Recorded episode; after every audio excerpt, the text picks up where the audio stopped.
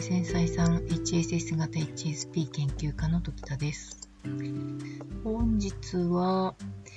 えー、メルマガを読んでくださった方からのメールで答えられそうなものを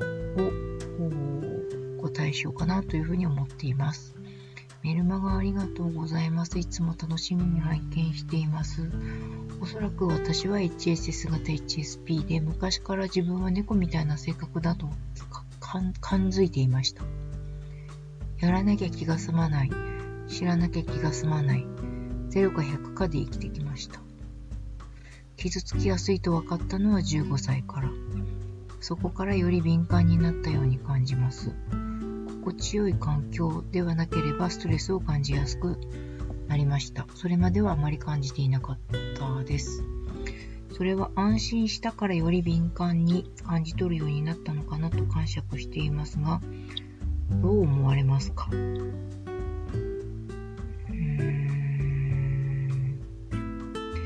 それまでは何かと自分を抑えなければいけない環境だったから体質といえども変わることは可能でしょうか？体調に影響されることもあるのかなと感じたりしています。うーん、なんでしょう？いくつかの、その、フェーズというか、いくつかの要素が、この質問の中には挟まっていてですね、一筋縄では答えられないというか、整理ししきれない感じがするので、さわーっと触りだけお答えするような形にしようかなと思うんですけれども、それでもいいですかね。心地よい環境でなければストレスを感じやすくなる。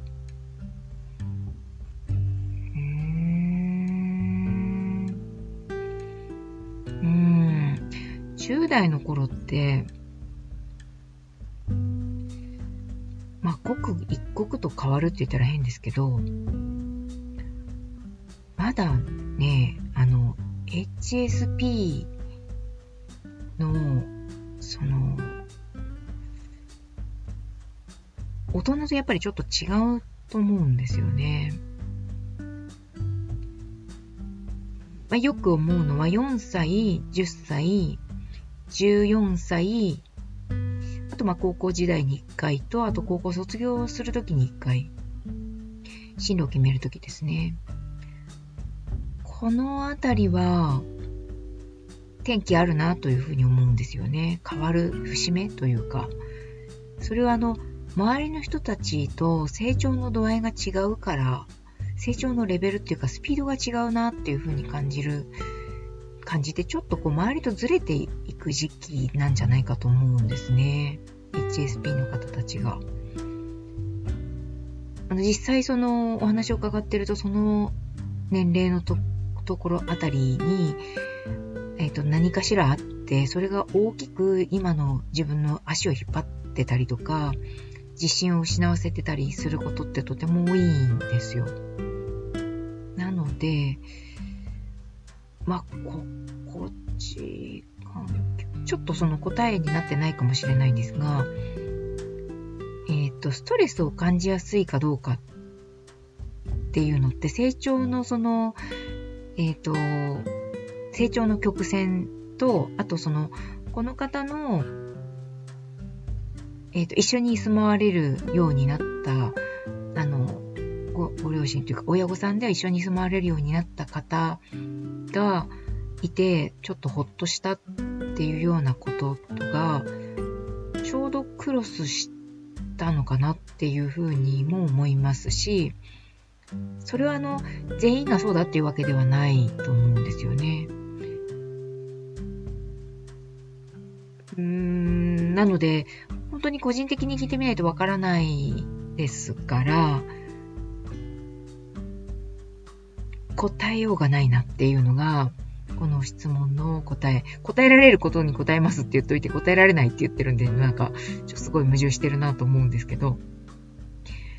安心したからより敏感に感じ取るようになったっていうのは、う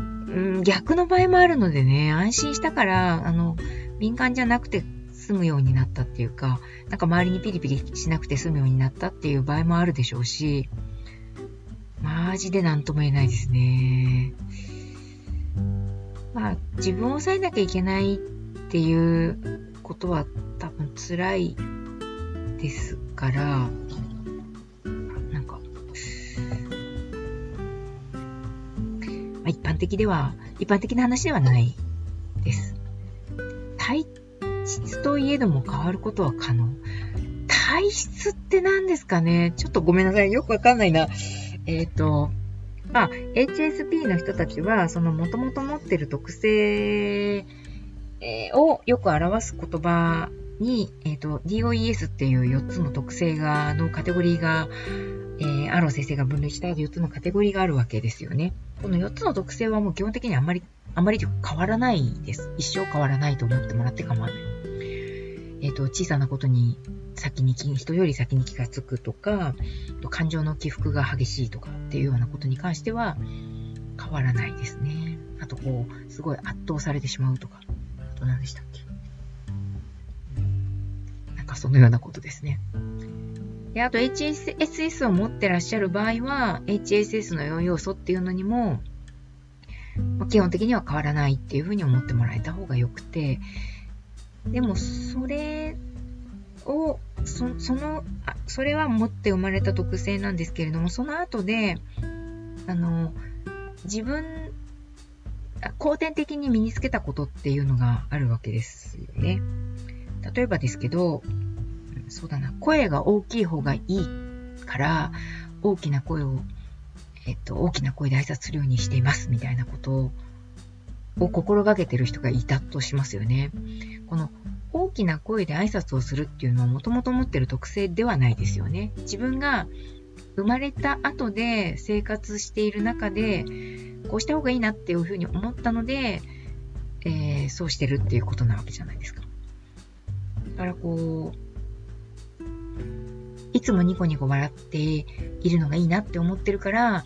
微笑みをこう顔に浮かべているようにしているとしますよね。それを、あの、いつも明るくていい子だよね、みたいな風に言われることがあったとしても、それは持って生まれた特性ではないです。DOES の中には含まれていない。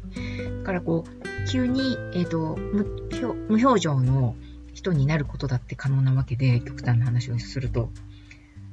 なると、もともと生まれ持った特性は変わらないけれども、後からこうしようっていうふうに決めたことで、癖になっていることは変えることはできるですね。その、変えてもいいし変えなくてもいいわけで、ニコニコしてるのが嫌だったら、ニコニコしなければいいわけですけれども、その傷つきやすさっていうものや感情の起伏の激しさみたいなものは、変えようと思ってももともと持ってるものなんで変わらないっていうことです。体質っていうのが何を指してるのか、ちょっとこう、えっと、私の答えてることとちょっと違うかもしれないんですけれども、変えられることと変えられないことがあるよっていうふうに、といていただければいいのかなと思います。体調に影響されることもあるのかなと感じていますっていうのはもうこれは絶対あります。体調とか、あの前後に起こる出来事とかに影響されるっていうことはとてもよくあります。例えば、えっと、翌日にものすごく気の張るスケ気の張るスケジュールがある時の前の日はすごくこう、繊細でナイーブになっていたりとか、イライラしっぱなしになってたりとかすることもあるでしょうし、女性だったら生理の1週間ぐらい前からちょっとおかしな感じになってったりとか、イライラし始めたりとか、えー、体調が変わるっていうようなことはよくあると思うんですよね。あと、季節的なもの、寒くなるととてもこう、へこみやすくなってきたりとかっていうようなことは感じられる方もいらっしゃると思いますし、実際そうだと思います。すごく影響されると思います。というようにですね、あらゆるものに影響されるっていうふうに、えー、思っていただいた方がよくて、それらのものの影響を受けないようにするというよりは、あこういう影響を受けたら受けたら自分はこうなるんだなっていう、その変化の仕方の方向性を掴んでいくと、あの、理解しやすくなっていくと思うんですよね。無意識に変化の影響を受けていて、それに翻弄されてしまうと、なんだかわかんないけど、私今とても怒りっぽいんです、みたいなことに振り回されてしまうので、なんで今、この怒りっぽかったりイライラしてたりっていうような状態なのかっていうことがつかめると、えー、その元を立ちやすくなるというか、えー、怒りたくなければ怒らないっていう方向に向けることができますし、怒っててもいいやと思ったら怒っててもいいと思いますし、その自分の力で、意志の力で自覚して、えー、持っていきたい方向に持っていくっていうことが可能になってくると思うんですよね。ちょっと分かりづらい話だったかもしれません。すいません。えー、そんな風に考えています。では、今日のところはこんなところで失礼します。